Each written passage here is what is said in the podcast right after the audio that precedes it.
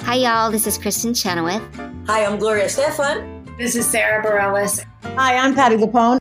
This is Lynn Manuel Miranda. You're listening to the Broadway Podcast Network. Hello, it is Ryan, and we could all use an extra bright spot in our day, couldn't we? Just to make up for things like sitting in traffic, doing the dishes, counting your steps, you know, all the mundane stuff. That is why I'm such a big fan of Chumba Casino. Chumba Casino has all your favorite social casino style games that you can play for free anytime, anywhere with daily bonuses. That should brighten your day a little.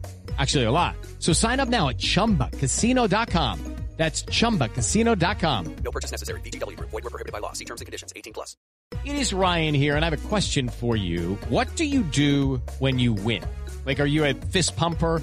A woohooer, a hand clapper, a high fiver. I kind of like the high five, but if you want to hone in on those winning moves, check out Chumba Casino. At chumbacasino.com, choose from hundreds of social casino style games for your chance to redeem serious cash prizes. There are new game releases weekly, plus free daily bonuses. So don't wait. Start having the most fun ever at chumbacasino.com. No purchase necessary. VGW Group. Void were prohibited by law. See terms and conditions. 18 plus.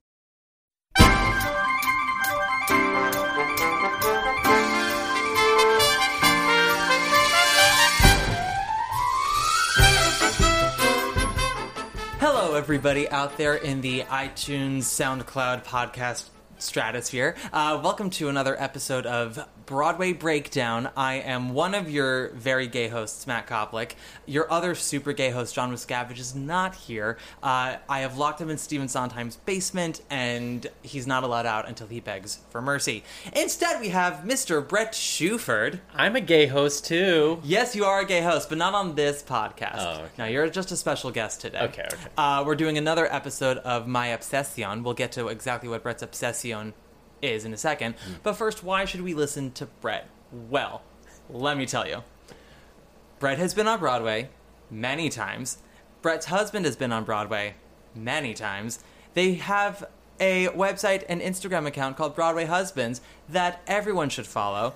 It's life goals, it's Pinterest boards, it's all the Broadway, all the shirtless pics, and all just like the I don't know, like the gardens and the and the beaches and the love and the dancing. It's just all beautiful. Check it out, and that's why you should listen to what Brett is obsessed with. So, how are you doing today, Mr. Brett? I'm doing great. Yeah? Yeah, I'm really happy to be. I just got back to New York.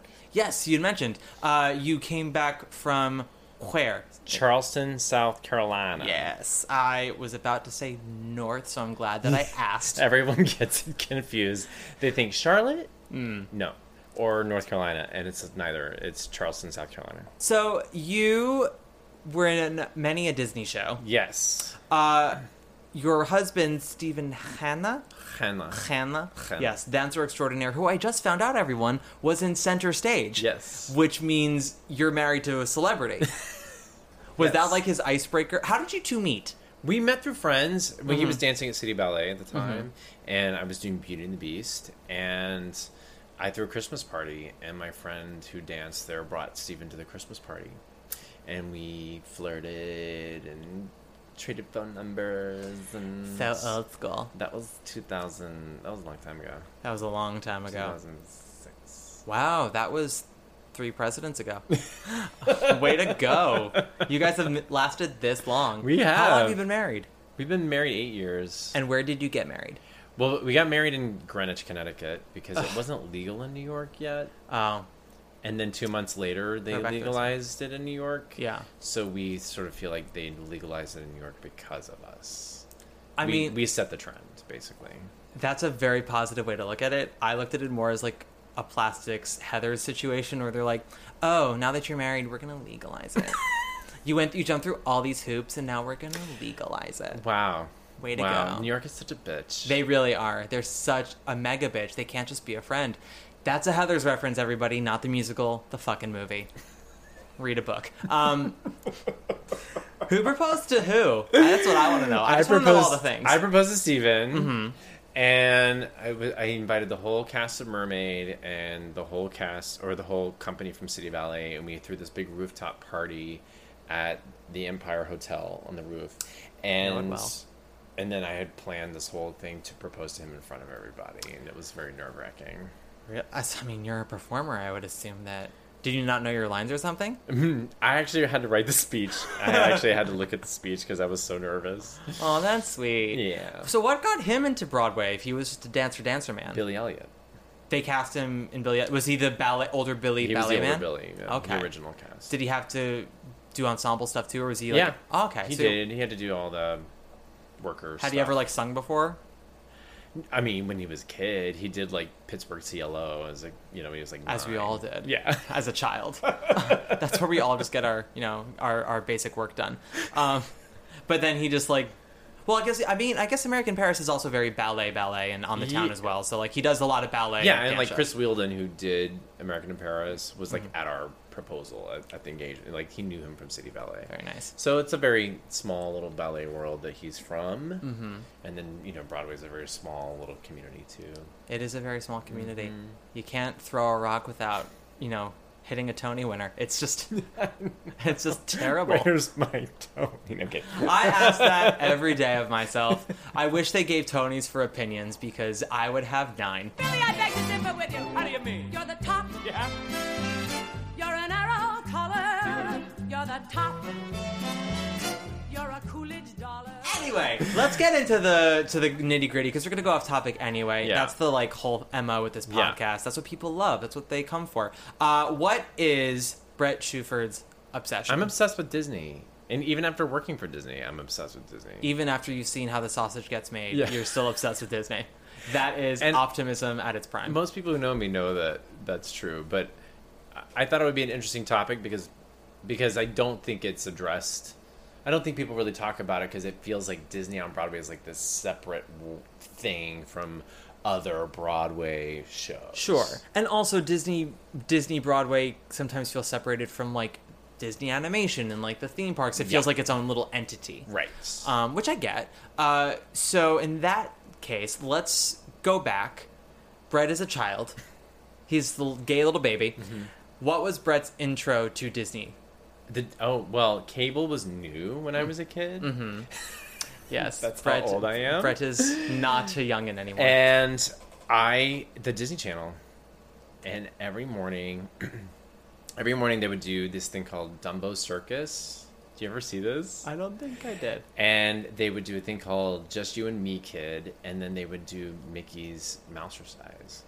Have you ever seen Mickey's Mousercise? I have not. that sounds amazing. You need to YouTube this shit. I will. Ab- I- I was a Disney Channel fiend as a child, and like all throughout the day, because I was sick a lot as a kid. Uh-huh. And back in the day when Disney Channel was great, Yes. at, late at night they would show a lot of their older Yes.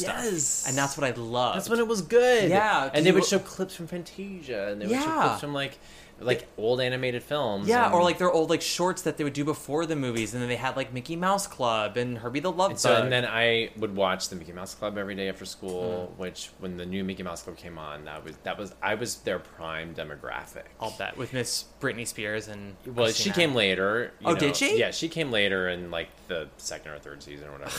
But Gross. it doesn't matter. I- I, watched it. I mean, she wasn't an OG, but like Carrie Russell and Yes, like Carrie Russell. You know, I mean, I was obsessed, and I would write them every week, and I would send letters to the Mickey Mouse Club. I just I- it's what I wanted to do, Mm-hmm. and I remember they called once. Now I lived, I grew up in a shithole in Texas, and and they called once and they were like, "Hey, if a Mickey Mouse Club member came and visited you, what would you do?"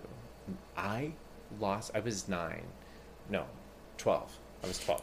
Very, very different. Um, there's I- your gay age and there's your real age. yeah. I was twelve, um, but I looked nine, and I I moisturized every day, so I And looked nine years old. I was like, they were like, "Hi, this is the Mickey Mouse Club. What would you do if a Mickey Mouse Club member came to visit you?" And I was like, "Oh my god, oh my god! I take them to play practice, and then they come to dance school with me, and then they go to they come to my voice lesson, and then we- like then we go like to the park, and then like and then blah, blah," and they were just like, "Uh huh, thanks so much," and hung up. I never heard from them again. Were they looking for a sexier answer or like a more American answer? I think they might have wanted something sexier. Like, Yeah. we're gonna go to like this cool place, Yeah. but I l- didn't live anywhere near anything cool, No.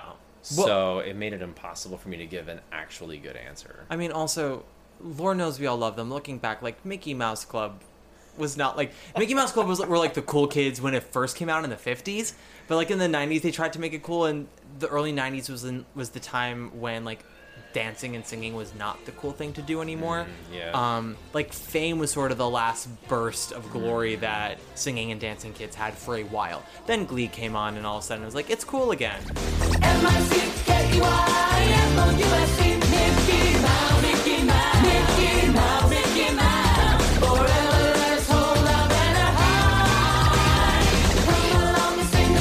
I remember like when The Lion King came out, Mm-hmm.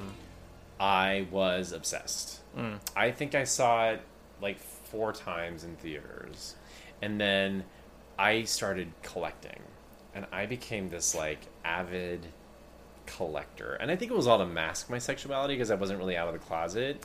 But I think it was like this is acceptable. Being gay is not, Mm. but collecting all the Happy Meal toys from Burger King from the Lion King movie, Mm. that's acceptable. Well, so I have a not a theory. I guess like I have a thesis Uh-huh. about how Disney Renaissance is really just um a, is, is it's a rep, is a representation of LGBTQ youth Ooh. because so everyone talks about how like what made Little Mermaid so different was that like Ariel was actually a character. She had a personality. She had a trajectory, and basically they took the teen movies of the '80s and applied it to the Disney princess formula, which made it seem so unique at the time. And like still is. They just copied it endless, endlessly since then. But what they started doing with Mermaid that then became the formula for all the other movies was uh, it would be a movie about the other the main character was always the other in society. Mm. So there was they would always establish like this is what the world is.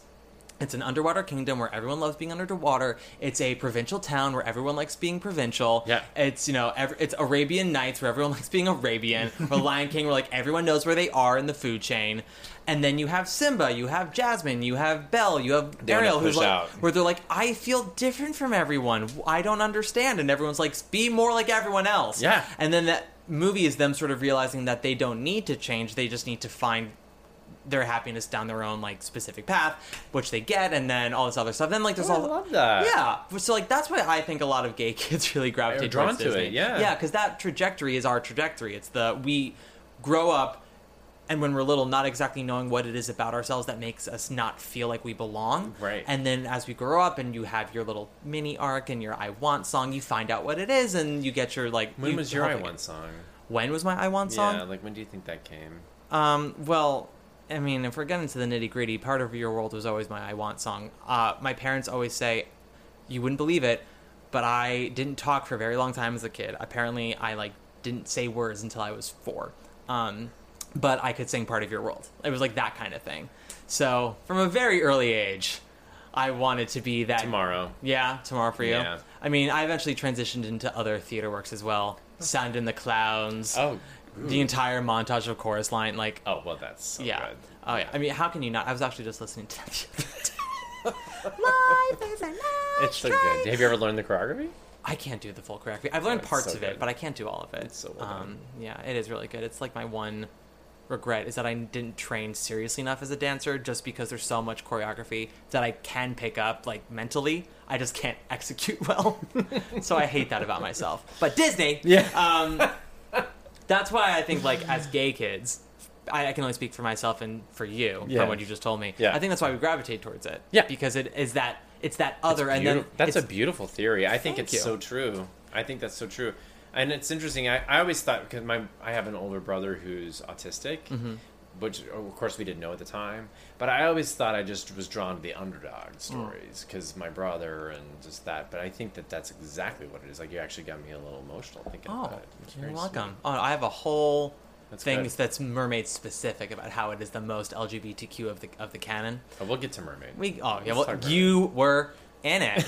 Um, so we'll use that as a moment to transition to Disney Broadway. So Disney so, movies. So I was obsessed with Lion King. I had this huge collection of The Lion King.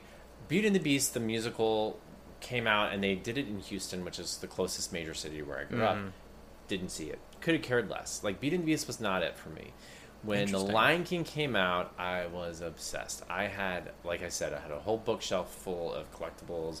I had t shirts. Like, my birthday cake was a Mm-hmm. Lion King cake. I was 16. You know, it's like, it's not like I was 10, you know?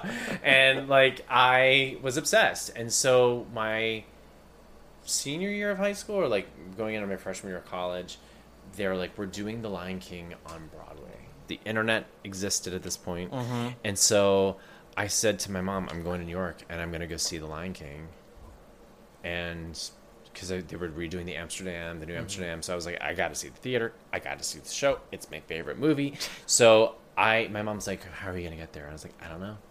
And I got online and I bought my ticket to the show before I ever bought my plane ticket. I was like, I got my ticket to the show. I'll save a little more money and then I'll buy my plane ticket. And I went and I stayed at a friend's and I saw the original company and I sat in the front row Fuck me. and I knew all the African chants and I was singing along and everyone's like, who's the white kid in the front singing the African? Who's the white kid who's not singing penguins in pajamas? Like, how dare you not sing that?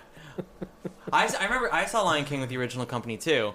I was not a teenager, but I also wasn't in the front row. I was in. The, I remember being in the mezz, um, and there are very few images from it that I like. I don't remember the entire thing, but there are certain images that are like burned in my brain. Mm-hmm. Same thing with Beauty and the Beast on Broadway, which was the first show I ever went backstage At the palace or at, at the at the Palace, Oh, baby. cool. I saw it with the original company.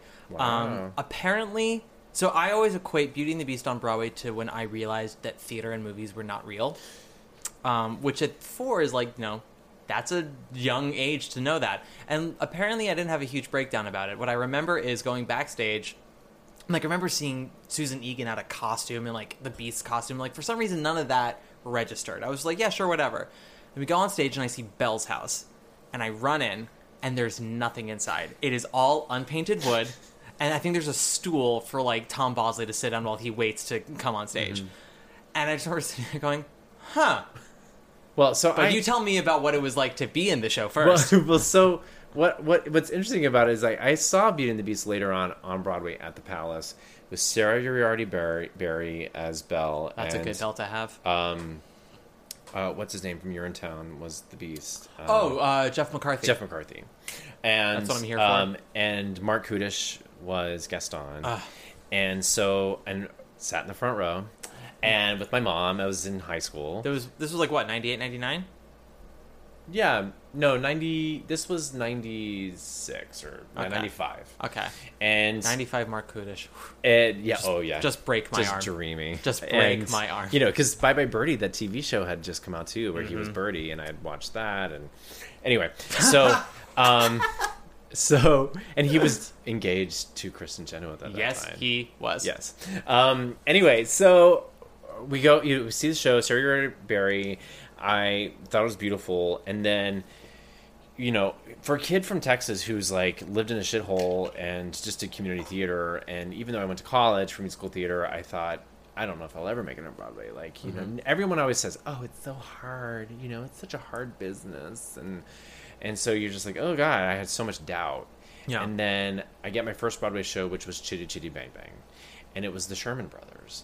And I was already a huge Disney nerd, so I remember like having this whole conversation with Richard Sherman about Walt and what it was like working with Walt, and like we sat up in this somebody's penthouse at a party, and I just held him hostage, and then and then my second Broadway show, Beauty and the Beast. And I booked that show. I had a trip planned to, to France, like you do, with Ted Sperling. Do you know who Ted Sperling is? Um, of course. okay. So Ted had invited me to come with him to go to France. He was renting his chateau. It was Just burying me- the lead that you're in like this kind of friendship with Ted Sperling. me, Okay. Michael Arden, um, Chase Brock. Uh, there was like this such an interesting group of people who are now like all Ted's- Like- wait, is Ted Sperling gay? yes Okay. He's married. He has two kids. I I know Yeah. nothing about his personal life. His husband is a sh- is a, Noah Waxman makes amazing shoes for Okay. men. I was anyway. I was gonna say like I didn't want to assume, but I was gonna be like, "That's like, were you guys trying to be a gay mafia going to France?" Like, Yeah. our little, our little, our little cluster. Yeah, going we- to Europe. yeah, and I've just been in every Ted's Burling show ever since. Not, um, so You're not bitter about it though. It's fine, Ted. No, it's fine, Ted. Um, no, I, Ted's awesome, and we we go to France. Like I booked this trip to France because why not? And literally, I'm on my way to the airport. I had had this audition from Beauty and the Beast, and I'm on my way to the airport. And my agent's like, "You booked it. You start rehearsal the day after you get back from France." So I was like, going to a provincial town Mm-hmm. in France. For a week after booking a show about a provincial town in France, Did you write it off as, a as business? taxes as research. That's the you, that's the way to do it. That's what makes Broadway. Excuse me. Please let me through. There must be more than this provincial life. Just watch, I'm going to make Belle my wife. So, Beauty and the Beast on Broadway. That's your first Disney Broadway show. Yeah. Then you go on to do another Disney Broadway show. yeah, then I then right from I left Beauty and the Beast to start rehearsals in Denver for Little Mermaid. Is it? Was it? Okay. I've, I'm trying to figure out how I want to word this question.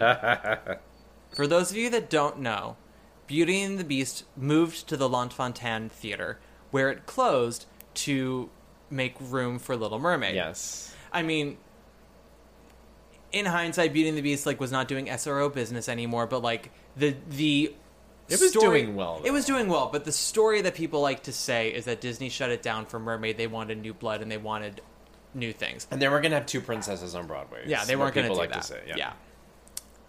Did it feel for you like you had just left your wife for a younger model? Did you feel like I just left my wife of 20 years to run off with my secretary? with her tight vagine. Yes. No, I. and then go back to your marriage bed with your new wife. Is that what it felt like? Because that's what I imagine. I was so proud of myself, you know. I was like, "Oh, well, I'm I'm going to be in this new thing." And of course, Little Mermaid, you're like you're thinking Little Mermaid's going to be the next Beauty and the Beast. Like, Yeah. I'll be in this show for 15 years.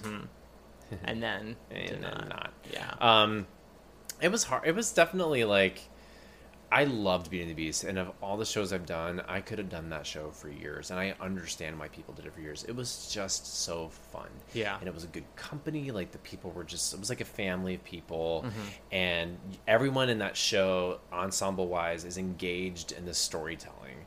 You're all contributing to the story, which.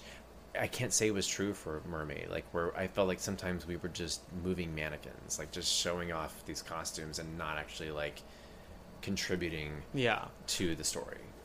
S- yeah. So And that was the challenge. Speaking of Disney Broadway, so we were talking earlier how Beauty and the Beast, they were like, we're literally putting the movie on stage. You like nothing for artistic interpretation. Like we don't want audiences to have any kind of, uh, you know, Don't make them think. No, don't make them think. Like let them let them give them what they know. Yeah. Then little old Julie Taymor comes in and she's like, But what if like the lions aren't literal?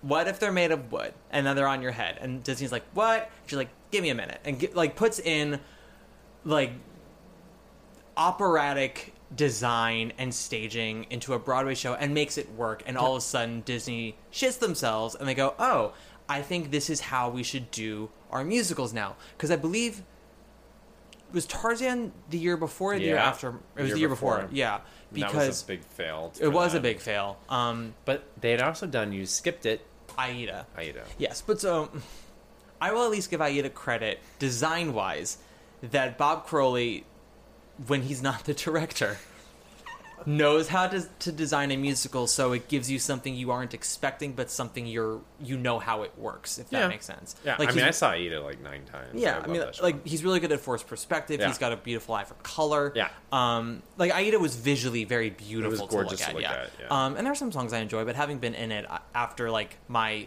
the youth- orchestrations are great. they are, and and Sherry Renee Scott was my intro to live high belting.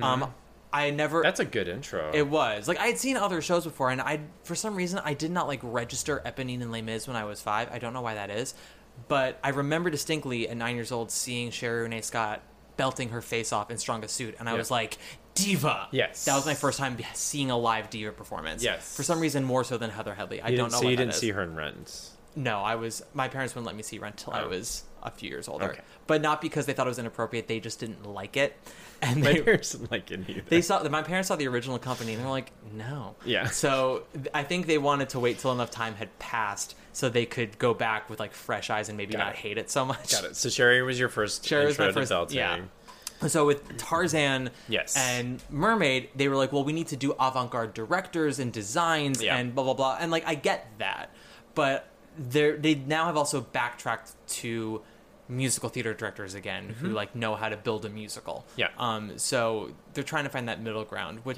Yeah. i'm for but also like I don't know, like you said, like Mermaid is, was such prime. Well, you didn't actually say this. I'm interpreting it. Mermaid was such prime property for an adaptation that I think there that the expectation was so high, and for especially for the design element to Mm. just like kind of kerplop like that was very upsetting for me. Yeah. I wanted it to be so good, and I will say, vocally, that show was on fleek. Um, Thank you. yeah, like I get credit yeah, for of it. course, of course, you get credit for it. um, I mean, give my best to Sierra. That was we all. I'm not. I mean, I'm a Jodie Benson stand from here to the day I die, but what she did was for s- the movies for cinema. Um, I guarantee that if Howard Ashman were directing the stage show, he would tell Sierra Box to sing it the exact same way. Yeah. He also loved his high belters. Yeah. Um, so I just yeah, High her- mixers. yeah. Well, no, she belts a little bit in in it. She mixes Sure up, mostly. up, up. That was belted. No, don't you? No, I. She I gives us some sensible strong mix. no, she has some great mixing. On the reprise, The reprise is absolutely a mix. Yes. I'm, don't come for me in my mixing acknowledgments. Look. I know when I know when someone mixes. I know when someone I belts. love Sierra Magus' voice. It's a beautiful Absolutely. voice, and I know when she's mixing. But at the end of the first part of your world, "Shore Up Above" is 100% belted. Yes. Don't you dare come for You're me on right, that. but it's not as high as the reprise. No. Yes. Uh, but I'm aware of that. But Okay, I would why just- are I you just- yelling at Because me? we need to clarify. Sure, everybody. I will play it back to back and you will know. It's not as high as the reprise. It's beautiful. It's wonderful. Yes. Uh, and then, but it's also mixed, so whatever. Sorry, Sarah. Love to explore that shore up above. Part of your So now, that, having been in Disney Broadway Yeah. and seen Disney Broadway, Yeah. what is your takeaway of what makes it special and what makes it a target? Ugh. What in makes it s- seven words or less. Oh God, makes it special. yeah, because it's like it's, as we were saying before, it's sort of like its own separate legacy. Yeah, I I think what makes it special is that it's it is. I think that Tom Schumacher has created a really cool family in that in that in the Disney on Broadway thing that is sort of its own. Just like Broadway is its own family, he's kind of created this really cool family there. Um, I think that what's beautiful about Disney on Broadway is that they have because they're owned by the studio, they have access to things that they are willing to try and they're willing to experiment without and willing to take a risk only so much you Sure. know but when you think about like doing like they put the money into hunchback and did that at paper mill would they bring it to broadway it would be nice if they did but they didn't um, but it was a beautiful show you know the it's freaky friday you know those were all things that came out of disney on broadway and whether or not they get to a point where the studio allowed the corporation itself allows them to produce it i think they're doing really um, interesting things that are s- that help introduce young people to theater in a way that um, you know some shows just can't do and I, you know what's frustrating for me as an artist is i wish that, that i think that there's better material out there that disney's created like why not play with sleeping beauty or play with cinderella or or you know explore like to me i think pocahontas would be s- that score of pocahontas is so good you've got a woman of color who's a principal lead, and you've got topics about environmentalism and politics and Prejudice. you know, and prejudice, and you, like fix the book and make it real, make it au- authentic to the story. Yeah. But like, bring that to the stage. You know, like I, that's my opinion, but I think that there's some beautiful mis- material out there that Walt Disney, you know, you could you could be passing on that kind of a legacy as opposed to just making money. I do, and I get. I think that's part of what it'll ma- what it does make it a target. Yeah, it's it's it's the same reason why it is beloved is also what kind of makes it a target at the same time is that it is sort of the ultimate combination of art and commerce, and then some shows the commerce is a little more prevalent than others. Uh, I do wish that they would take a bit more risks because I just think like the back to back of Tarzan and Little Mermaid kind of just burned them on that. Yes. and so and then with Newsies and Aladdin, where it was more like traditional musical theater. Yes. like great great properties that have a little bit more of a through line that are about human beings. Yes. Uh, and, you know, uh, get normal Broadway directors to do it. Um, I don't know. I, I don't. I, I I- think. I think Mermaid was, uh, you know, the.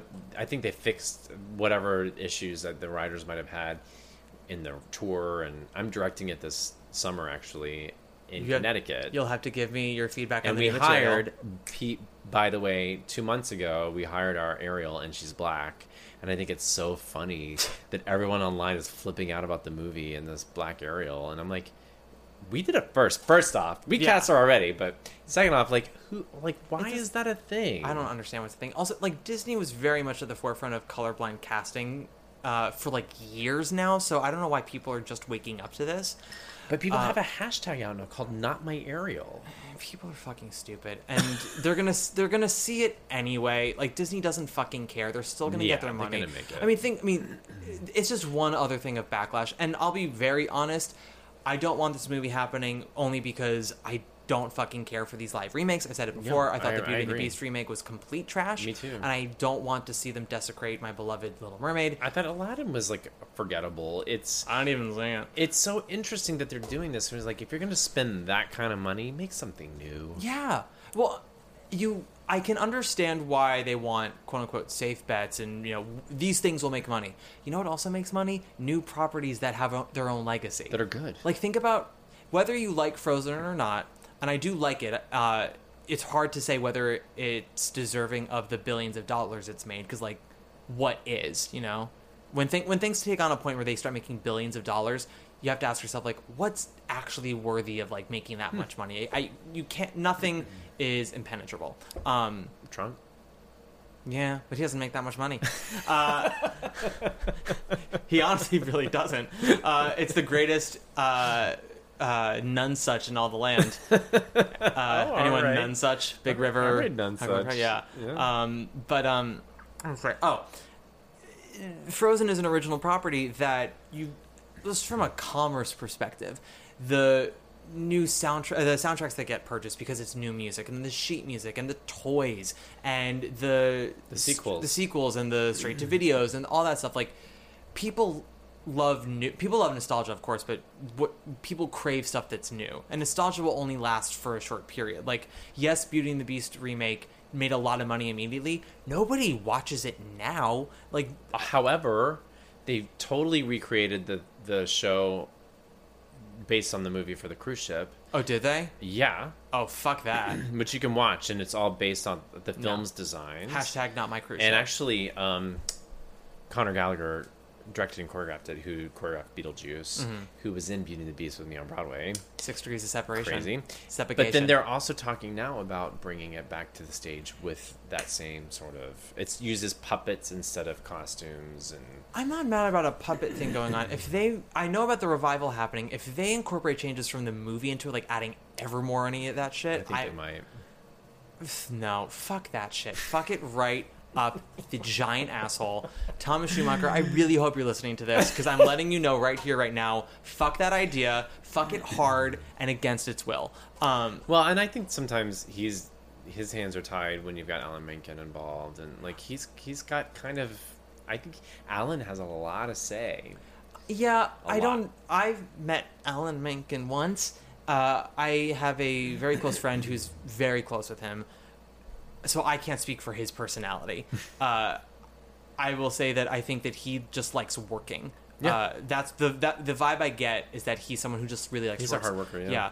and I think if he were told. Like we would actually like a different song instead of Evermore. Like, could He you would write a just new song? do He it. would just do it. I don't think Yeah. he'd be like, it must be Evermore. Yeah, he you might be also right. he also wrote that and uh, If I Can't Love Her. So it's like, what difference does it make? He's Well, it's the got same two thing. Like we options. had this whole argument about like for um, this mermaid this summer, Yeah. Mm-hmm. trying to put good times back in and not using Daddy's Little Angel, which is the new Oh, that's the new- Uh. Ursula song. yeah, and so I even ema- emailed them. I was like, "Hey, I was in the original cast. Can I use Good Times back?" And they were like, "No, 'cause Mm-hmm. Not at all. We think it tells the story better." Um, I was like, Get "Yeah, me but on I- the phone. I can totally talk. But him I under the wanted a table. belt, like wanted a really belt. high.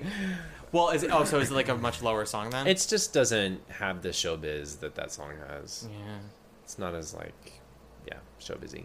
yeah. I don't know. I have thoughts about all of it. Just I do all. too, and I, I you know, I, I, anyway, I think that Disney could. I it would be interesting to see Disney actually push. Like I thought they did it with Hunchback, Mm-hmm. where they actually kind of allowed the audience to feel something real, Mm-hmm. and they allowed the audience to go into dark places, Mm-hmm. and. And it's you know, like that song "Hellfire" is so freaking good, and It is. Patrick Page was like amazing, and he's basically playing that role now. pretty, pretty much. yeah, Um, it's it is a bit of a lost opportunity that he's now now playing Hades and Hercules in the park. But I mean, if that comes to Broadway, that's an opportunity, I And I'm suppose. dying to hopefully, hopefully get a ticket to see Yeah. that. I'm like, that that one actually interests me because I think of all of the stuff they've done in the last 25 years, Hercules is actually the most stage worthy. It's built like a stage play. Yeah. Um, the score is very theatrical. Um, I'm very into it. I th- actually think it is Menken's. I think it's Menken's best post Ashman score. Um, I love the you don't think Pocahontas? I like. I mean, I I love Pocahontas and Hunchback. When I say Hercules is my is I think the best of them all. That's not me shitting on Pocahontas and Hunchback. It's just a testament to how good I think the Hercules score Yeah, is. yeah. I think it's the most fun he's had since Ashman. I think. Uh, I think David Zippel helps I think him. yeah, I think David Zippel. I don't think David Zippel is as good as Ashman was because David Zippel is really good at puns and like wordsmith stuff, Yeah. but I don't think he has the heart that Ashman was able to Yeah. have. Um, I actually think the closest person we have now working who is similar to Howard Ashman is Lin Manuel Miranda, someone who is a wordsmith can also write songs from the heart has the heart, and yeah. has that encyclopedic knowledge and passion for Broadway and pop culture that Ashman did. Yeah. Um, I mean, I talk about I talk about it all the time. So I'm sorry, listeners, but Smile is one of my favorite shows. Yeah. Unabashedly. Yeah. And I just I have a soft spot in my heart for any lyricist who can rhyme wonderful with Jane Fondaful.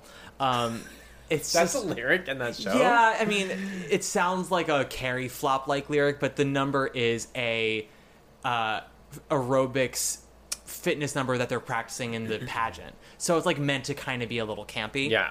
And the lyric is, "You'll feel absolutely wonderful when you decide it. You'll feel healthy and Jane Fondaful. I know I've tried That's it. funny. It's really fucking funny. Wait. Okay. So now that we're on Smile, have you ever course. seen D twenty? You know what D twenty three is? Uh, of the course. Disney fan club. Yeah. They their thing like I don't know, maybe five years ago they Mm-hmm. did a like princess induction ceremony where they had like They had them all sing. Mm-hmm. Jodie Khan and they had Leah Salonga Khan And, they- Paige O'Hara was, was there as well. I Okay. believe. Yeah. Yeah. Have you seen this? yeah. I'm saying this. Have you seen like Paige O'Hara. yeah? Leia sounds like amazing. It's a lower key. Yes, but Leia- she sounds amazing. It does sound like not a day's gone by. and and Jodie comes out and sounds fantastic. I gotta give her props. Like, She sounds great. and maybe it's Jesus because she loves Jesus and thanks him for everything. But like, she still got it. She still got the And bangs, Nika too. Rose is there, and she sounds phenomenal. Oh, I love Paige is Anika. the only one where the but we gift didn't is talk gone. about Jodie's bangs. Her Jesus still k- let her keep her bangs too. But anyway, but Paige, but Paige, She also dresses still like she's in a pageant. Yeah. she does these. I mean, she looks beautiful. She's kept it together, but like, but it's still the same. yeah, like- it's it's a it's a beautiful dress, but it's like very clearly like rhinestones. yeah. on She's the got dress, her though, like yeah. this is my It's very when I Texas sing part of your pageant. world. This is what I wear. Yes, it's my Texas pageantry. Yes. Alyssa, Smile. Al- Alyssa Edwards is so proud. But what the hell happened to Paige? don't know. And she was a former Drood, so like she could belt high. I don't know what happened. it was the gift is gone. rough. It was rough. and that is online. That It is is on online. the internet for I feel- life. it is. I feel bad. I But- do too. But you know what? We do. We have audio of her at her best That's with true. that r- role. so That's th- true. no matter what, there's always that. Yeah. Because like on her her control and her placement as Belle is phenomenal. Yes. Um, do you know? Fun fact: They actually Disney actually wanted Jodie Benson to sing for Belle. Really? They they were like, let's just. get- They were gonna like make Jodie Benson their girl. Can I tell you? Oh, sorry. Go ahead. And it was- they were, they were like, we're gonna like she's gonna be like our Disney princess from now Wow. on. And then I think Howard Ashman was like, no, Jodie's great, but we need someone with a more European sound. And he's like, Jodie's very American. That's true. Yeah, I mean, he's absolutely right. Um, God, he's so smart. He was He- so he was- freaking brilliant. um, on, Can you imagine what Broadway would be like if he'd still been around? if if we What still kind of had musicals if we he would've said if we created? still had Howard Ashman and Michael Bennett, Broadway would be, I think, and I mean Broadway's in very good shape, but we would have so many other great musicals. Yeah. Or maybe they would have crashed and burned. I don't know. Um, Well, let me tell you a quick story. Yes, So, Jodie Benson. Sorry, I'm assuming. no, actually, it's not, it's not, Jo- it's not Jodie Benson at all. Then I don't wanna hear it! So my best friend Scott Barnhart. Do you know who that is? That name sounds familiar. He was in the original Book of Mormon cast. Okay. He actually did that Big River revival, none such. Um, but he he is my best friend. We went to college together, and he decided after four years of Book of Mormon, you know what? I'm going to go to graduate school for playwriting. Went to UCLA, got his master's degree in playwriting, and is now the head of the musical theater program at Orange County School of the Arts in California. And his first year, he he called me and he's like, "Hey, we're um, we're doing a tribute to Richard Sherman." do you want to come like sing one- sing a couple of his songs for him it'll be you and susan egan i was like one of these things is Uh, not like the other but i was like yes Absolutely. yes Okay, Susan Egan. yeah so i got to fly that was a year ago last october i got to fly out to california and sing with susan and she was so sweet and hang out with richard sherman and his wife and it was one of the most magical moments like singing uh, hush by mountain for him and then i sang um, i want to be like you and then susan and you know it's just it's an interesting thing when you're when you do this for a while you Yeah. just kind of things come full circle you know You know what I just realized? n- Now that you mentioned Susan Egan, uh, then the Broadway stars that have done Broadway have done Disney Broadway is astounding when you think about it. Like all the am- amazing talent that you think of, besides Brett Shuford, obviously, um, but like Susan Egan, and I just remember like Chris Sieber was once a guest on in Mm-hmm. Yeah. Beauty and the Beast. Sarah, you're right. Mark Kudisch. Uh, Mark Kudish. Uh, Carrie Butler was a Belle for a very long time. That always blows my mind. Um, Andrea McCardle was a Belle for a I little saw bit. her do it. I also saw um, Black Bell. Oh, the one where they Um, added a change in Tony before. Braxton. Tony Braxton. I saw her do it. It was unreal. Ah. Yeah? She literally like they lowered all the keys. Of course. She's like, There's been a change in me. And oh, And oh, right. And Then now, every, now Annalise- everyone. Then Ashley Brown does it, and Yeah. everyone well, has Annalise to belt it. Vanderpool comes in and she's like, "Can we go it up four octaves?" It was Ashley Brown they did it for. not she? I thought she was the last bell. No, Annalise was the last bell. Annalise was the last bell. I, But am I- Mm-hmm. Ashley Brown came in and they raised the key and made her belt at the end, and then everyone else had to do it.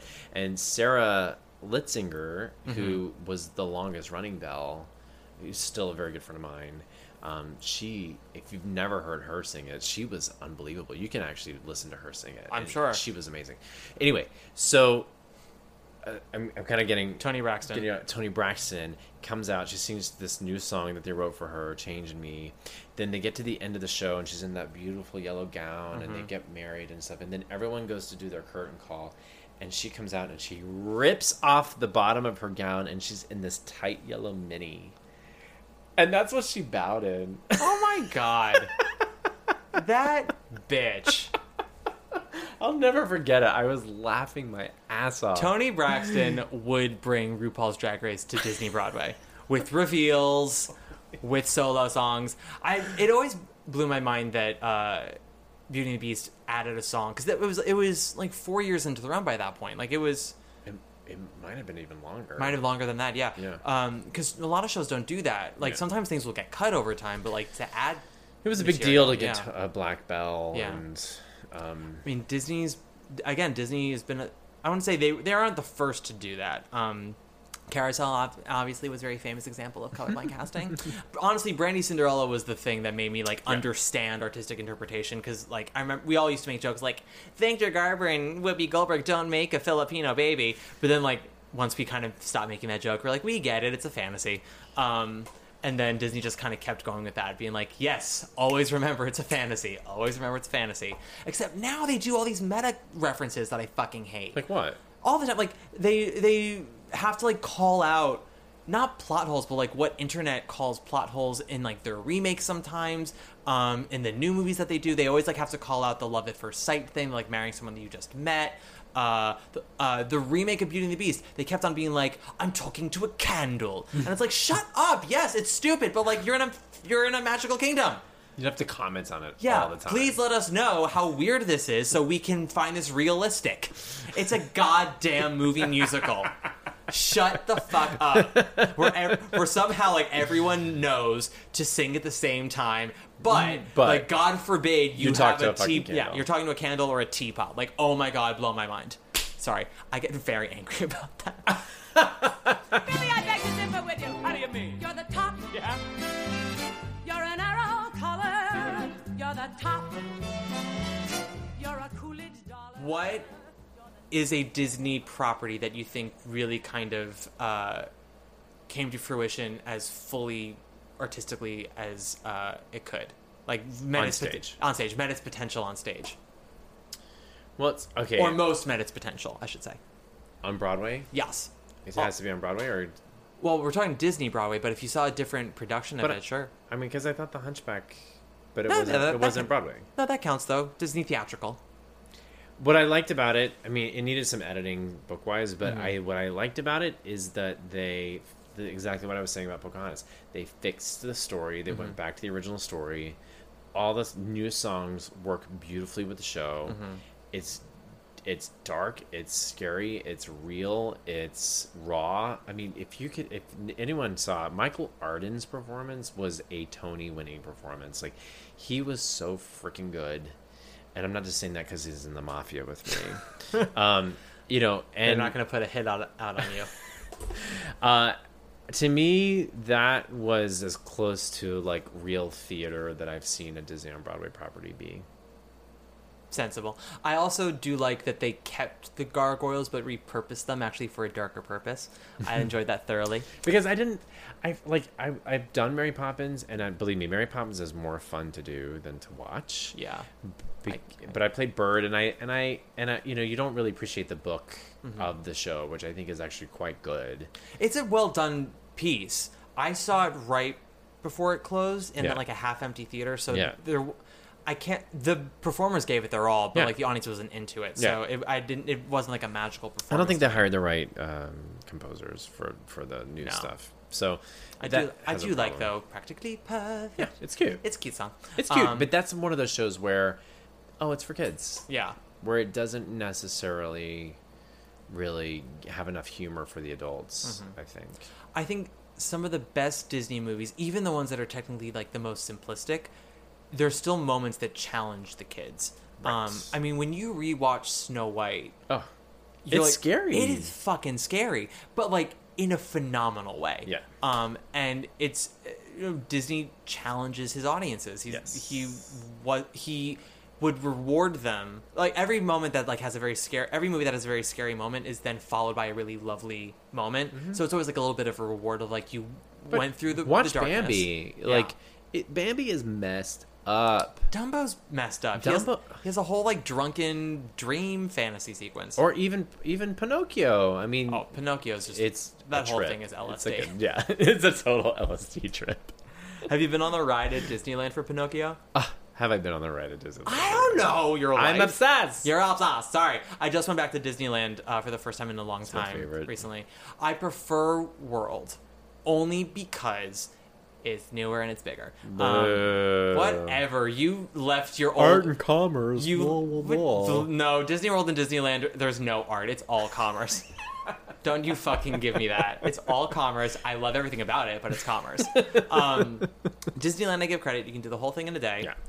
and you're not exhausted. Exactly. Day and a half if you want to do California Adventure as well, which you should because that the mermaid ride's there. It's cute. Um, and then Pixar Pier now. and they have, yeah, Pixar Pier is lovely. Uh, and like it is the most kitschy nostalgia of the two. right. I like Um, the history of Disneyland. Yeah. Um, Because it's the only one the Walt actually steps oversight. foot on. Yes, um, and I mean, it's smaller and everything. It's just it's, I wouldn't say it's more detailed. It's just that it's uh, it feels a little more intimate and like you're. And I involved in like the something. mid-century throwbacks that it gives. You know, Yeah. like it feels. I like the smaller castle because it just feels like a simpler time. Sure. You know? Um, world, I don't know. It's, it's honestly just that they threw more money at it. They had more space, so like Yeah. it, def- it feel you just feel more engulfed in it. Um, and some I just I prefer some of the rides at Disney World. Disneyland does have The uh, Fantasyland in California is much better. Fantasyland is, is much better. Also, it, well, um, Not new Fantasyland. Uh, no, but like fantasy, Magic Kingdom fan- and Fantasyland in general is actually much better in Disneyland than it is in Disney World I for agree. some reason. For some reason, Magic Kingdom actually feels more theme parky in Disney World. I don't know what it is, but Animal Kingdom, Epcot, um, Oh, Animal Kingdom and is amazing. Holly- I, I'm- I'll I'll say it again. Hollywood Studios, they are turning it out. I'm They are- not gonna. My the jury's out on Hollywood Studios right now until they finish Yes. because I last time I went, it's like you literally go for three things: Yeah. Tower of Terror, Mm-hmm. Rock and Roller Coaster, and maybe Toy Story Midway Mania. Um, Toy Story Land right now is Toy just Story too, it's too Land- packed because Uh, and it's too.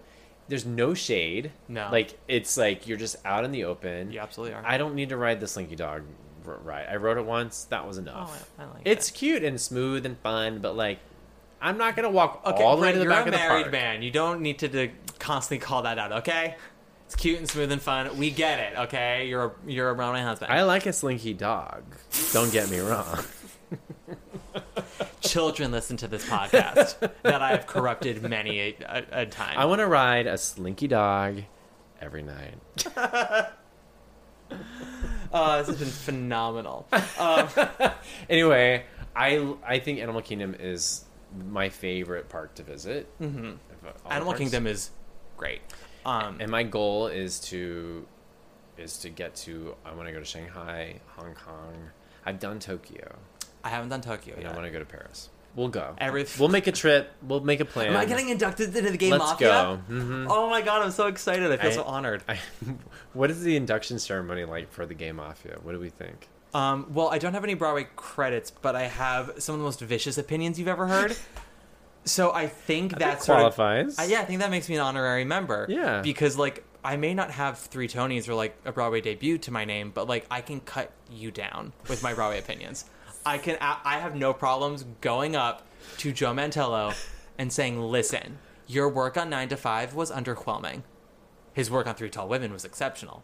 But we, I want to be like, we all know Joe Mantello. That nine to five was a paycheck. Can I tell you the biggest disappointment for me in the last 10 years was the revival of On a Clear Day You Can See Forever? Motherfucker.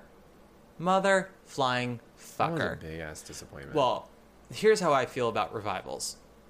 Even if it's a reconstruction, if you're not coming at it with a place of love and a place of, I think this piece deserves to be seen and I want to show people the show that I think this is, it's going to bomb. If you come at it with a, I'm going to save this show, you are going to bomb. Every time someone think, has that mentality, they bomb it. Jack O'Brien with Carousel, Michael Mayer with On a Clear Day, they they just kill it. They absolutely kill it. Um, and I love that score. That score is it's phenomenal. so perfect. And like the concept was such a great idea. And then you went and saw it and they built that set and those costumes. And you're like, what the f- did you just do? It's a carry situation. Full on carry. Well, also, the idea of actually, it's one could say it's problematic that a gay man's uh, inner personality is a woman, uh, and that he's just a woman trapped in a man's body, and that's I don't think that's that they're saying that's what makes him gay. You have you could have something more complex talking about sexuality and gender and all that stuff and how fluid everything is. But Harry Connick Jr. I'm almost positive just got cold feet at the end of the day, and he's Yeah. like, I want to make sure everyone knows that I'm a straight man. Yeah, he was like not going to go there. Yeah. But we did find Jesse Mueller. We did. In the in the rubble is Jesse Mueller. I was also very upset that I was not consulted to possibly play that part of uh, was not, not Daisy, but David or something. But now you're in the mafia. You weren't in the mafia then. I wasn't And then, now yeah. officially because of this podcast Absolutely. episode, Well, I sing, I sing "Hurry, It's Lovely Up Here" all the time. it's a good song. It's a great song. to the dog or to to anyone who listened. Okay. Uh, back when I used to audition, I would sing it. Um, and not to toot my own horn, but I would pretty much kill it. um, actually, the only two songs that ever got me callbacks were women's songs Hurry It's Lovely Up Here and Disneyland. And because people would be like, oh, I've never heard that song with a guy before, but it works so well. I'm like, I know. Uh, call me back. call me back. Okay, never mind. I'll make a podcast. no, then they would, and then they'd be like, "Oh, you're like they're like you're cute, like you're like a cute young guy, but like we want a cute young guy for Broadway who's like actually kind of fit." When I saw Honeymoon in Vegas, and Rob McClure was supposed to be the like awkwardy gawky guy, and he taked off he took off his shirt for a second and had a six pack, and I went, "Oh, this is what Broadway thinks is like approachable." And so then I was like, "Great, I I am approachable in life. On Broadway, I am like garbage dumpster fire. So like I have to go in for the parts that are like not he's attractive and doesn't know it. It's a he's not attractive but he thinks he is. that is that is my type that I would get called in for. I'm the act- I would be the character on stage that'd be like, oh, everyone just wants to get with me, and everyone in the audience is like, it's funny because we know different. that would be me. Um, so we should probably wrap this Yeah. up because you've probably got places to be. I need to go eat dinner. You gotta go. That My do you? husband's making dinner. I'm sorry. Did you want to be on Broadway again or not? Well, I only eat lettuce and cotton balls, There you go. Which end do they go up? whichever one I can get. That's how people think about Broadway too. Whichever one I Broadway. can get. Whichever one I Whichever can get. one I can get. Which one do you want it to go in? Mm-hmm. I'll p- put it there. Thank you. Thank you. Hashtag Paramore. That's a conversation we did not have. No. That's a whole nother Well, episode. I never saw it, Oh, but I I have opinions about it anyway. um. Anyway, That was a year and a half of my life that I will never get back. but you had money from there, so that's It nice. Paid the bills. It paid and I made some the bill- good friends. That's good. That's that's worth noting. In, in anyone you get through that experience with, you'll become good friends. I would assume as Yeah, much. Um, so Brett, I want to thank you for coming on the pod and talking about Disney and others. I would say we did talk about Disney a lot, not always Disney Broadway, but Disney a lot. Yeah. Um, and believe it or not, this is probably th- this is the second most on topic we've stayed on for my obsession. Oh, Corum Boy was the most because that was like a specific show. Yes. But like Kevin and I got off topic a bunch. I think Morgan and I we talked about Sutton Foster and like randomly got into other bitches. yeah, I listened to that one. Yeah, You listened to Yeah, that was a good one. It was a pretty good one. It's just a bunch of gays. Um, so, Brett, where can people find you on the social meds? uh, all my handles are just my name, Brett Shuford. and- Spell Shuford. It's S H U F as in Frank Lesser O R D. That's gay. And it's Brett with one T. Brett correct? with one T. Yes. And Broadway Husbands is the normal spelling. Broadway husbands. Yes, and there's that's there's a blog and then there's our Instagram as Yes. And you have a YouTube well. channel. And our YouTube. Yeah. Yes. Um, is it your YouTube channel? Or is it both of your Mm-hmm. YouTube? It's both of us. Broadway Husbands is both of us, and then I have my own channel where Mm-hmm. I do a lot of like coaching because I've uh, I coach actors. Yes. Broadway life coach. Yeah. So, uh, how can people find you for Broadway coaching? it's all on brettschuford.com. It's all just So easy. concentrated. Yeah. Yeah, that's what people call you. Yeah. Well, how do you? Get, this is how you get in the mafia. That's That's You're how- welcome. Thank. Oh, just being easy is how I get in the mafia. Great. Relax. I've. I will not do that, but I am easy. Uh, so I'm so excited. I'm already gonna get my induction ceremony. Uh, I'm assuming it's at therapy. just assuming. we start a barrage. Of course. and you then we do. go to therapy. Well, now that Splash is closed, you have to start somewhere. Um, Brett, we usually close these things out with a nice little Broadway diva. Mm-hmm. Um, I'm, I'll give you a couple of options that you can think of uh, because we've done a bunch. Mm. Yeah, th- I don't Uh, want to repeat. Yeah. I mean, unless it's someone that I truly love. Mm-hmm. But I don't know how you would know that. Okay. Uh, what's one that you would really love? And I'll tell you if it's one we've done. Um, Sherry. Sharon A. Scott? Yeah. I haven't done her yet. Okay. Great. So we'll have Sharon A. Scott then. Oh, I'm gonna have a lot of fun picking this one. Okay. Uh, great. So this has been Broadway Breakdown. I am Matt Koplik. Uh, you are Brett Shuford. And uh, stay tuned for the next one when hopefully John will not be so busy. Take us away, Sherry. Thank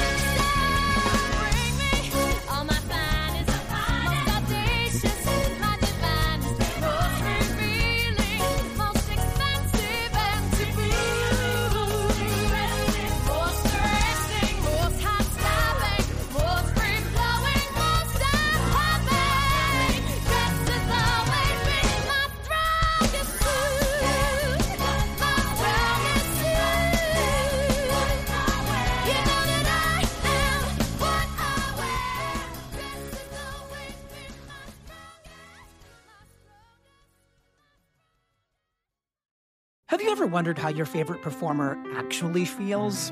Well, here's your chance. Welcome to The Quiet Part Out Loud with me, Bobby Steggert, Broadway actor, and now a therapist to a whole host of Broadway creatives. Part interview, part therapy, this is not your typical podcast. We'll go right to the heart of things with some of your favorite artists what they still struggle with, what lessons they've learned, what they haven't figured out yet. There is enormous power in saying the quiet part out loud. Are you listening? Hey, it's Leslie Odom Jr. here on the Broadway Podcast Network to tell you about the Rise Theater Directory, a program of Maestro Music. Rise is a national online resource designed to connect and empower backstage and administrative and creative theater professionals from underrepresented backgrounds. If you work, or aspire to work in the theater community, this can help you find your next project. And if you hire theater professionals, search the Rise Theater Directory to find your next team. Create your profile now and get more information by visiting risetheater.org. That's theater with an R E R I S E T H E A T R E dot org because only together we rise.